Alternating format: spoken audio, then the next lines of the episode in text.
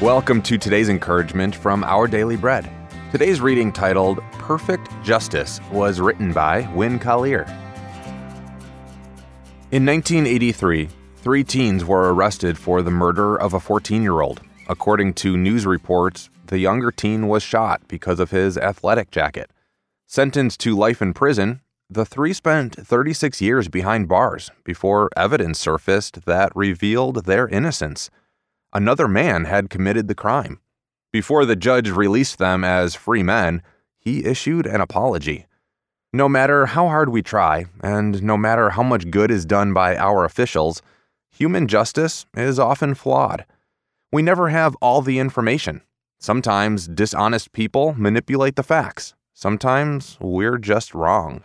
And often, evils may take years to be righted, if they ever are in our lifetime. Thankfully, Unlike fickle humans, God wields perfect justice. His works are perfect, says Moses in Deuteronomy 32, and all his ways are just. God sees things as they truly are. In time, after we've done our worst, God will bring about final, ultimate justice. Though uncertain of the timing, we have confidence because we serve a faithful God who does no wrong. Upright and just is He. We may be dogged by uncertainty regarding what's right or wrong. We may fear that the injustices done to us or those we love will never be made right.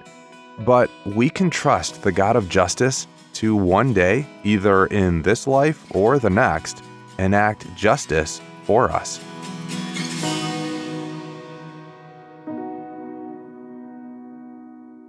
Today's Our Daily Bread devotional scripture reading is from Deuteronomy chapter 32, verses 1 through 4. Listen, you heavens, and I will speak. Hear, you earth, the words of my mouth. Let my teaching fall like rain, and my words descend like dew, like showers on new grass, like abundant rain on tender plants. I will proclaim the name of the Lord. O praise the greatness of our God. He is the rock his works are perfect, and all his ways are just.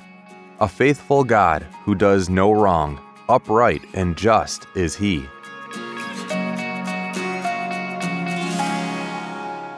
Let's pray. God, we see injustice all around in the news, in our relationships on social media.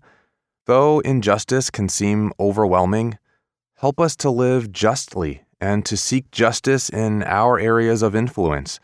Guide our words and actions as we engage with others on these topics, and help us to bring about solutions that honor you. Thank you, Lord. It's in Jesus' name we pray. Amen. Today's encouragement was provided by Our Daily Bread Ministries.